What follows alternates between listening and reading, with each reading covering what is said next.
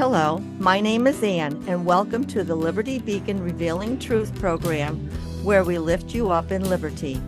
Now let's join our broadcast as Pastor Earl Wallace explains how the Bible applies to our personal and civic lives. Today, I want to talk about how our nation gets blessed uh, when we, the people of the United States of America, regardless of our job titles, which means this applies to the people in government too, when we all keep the Ten Commandments and behave according to the laws of God. I call the Ten Commandments the divine decalogue for dynamic decency. Let's unpack those words. Divine means it comes from God. A decalogue is a compilation of ten, and if we live by them, we will be dynamically decent. What I mean is, if we live by the Ten Commandments that God divinely has given us people, we will be dynamically decent and our nation will be blessed. We as a people, as individuals, will be blessed.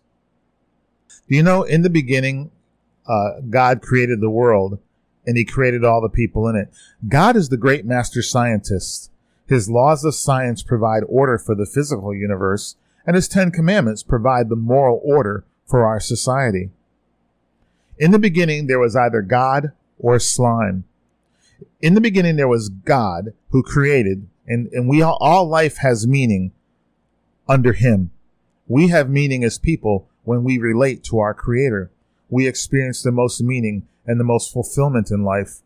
All people are born with a God shaped hole that can only be filled by having an appropriate relationship with Him through our Lord and Savior Jesus Christ.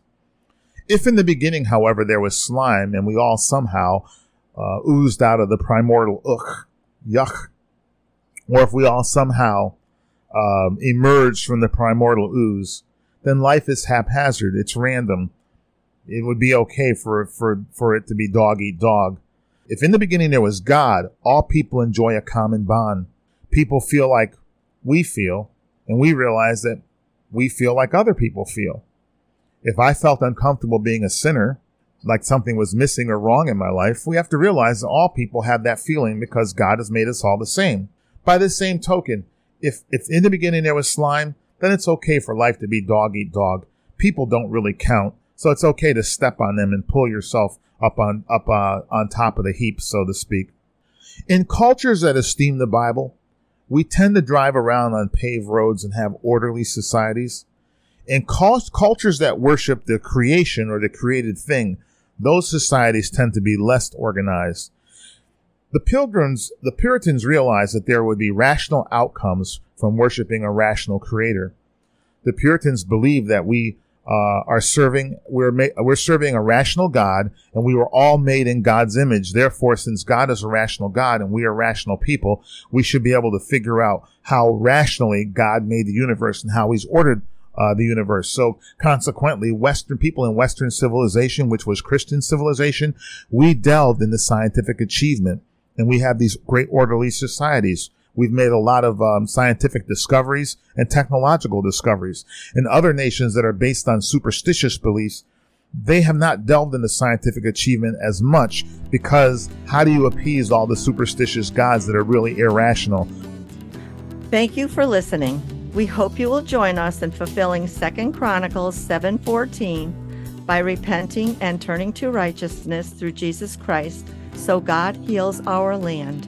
For more information about how the Bible applies to every aspect of life, including civics, visit us at libertycfchurch.org.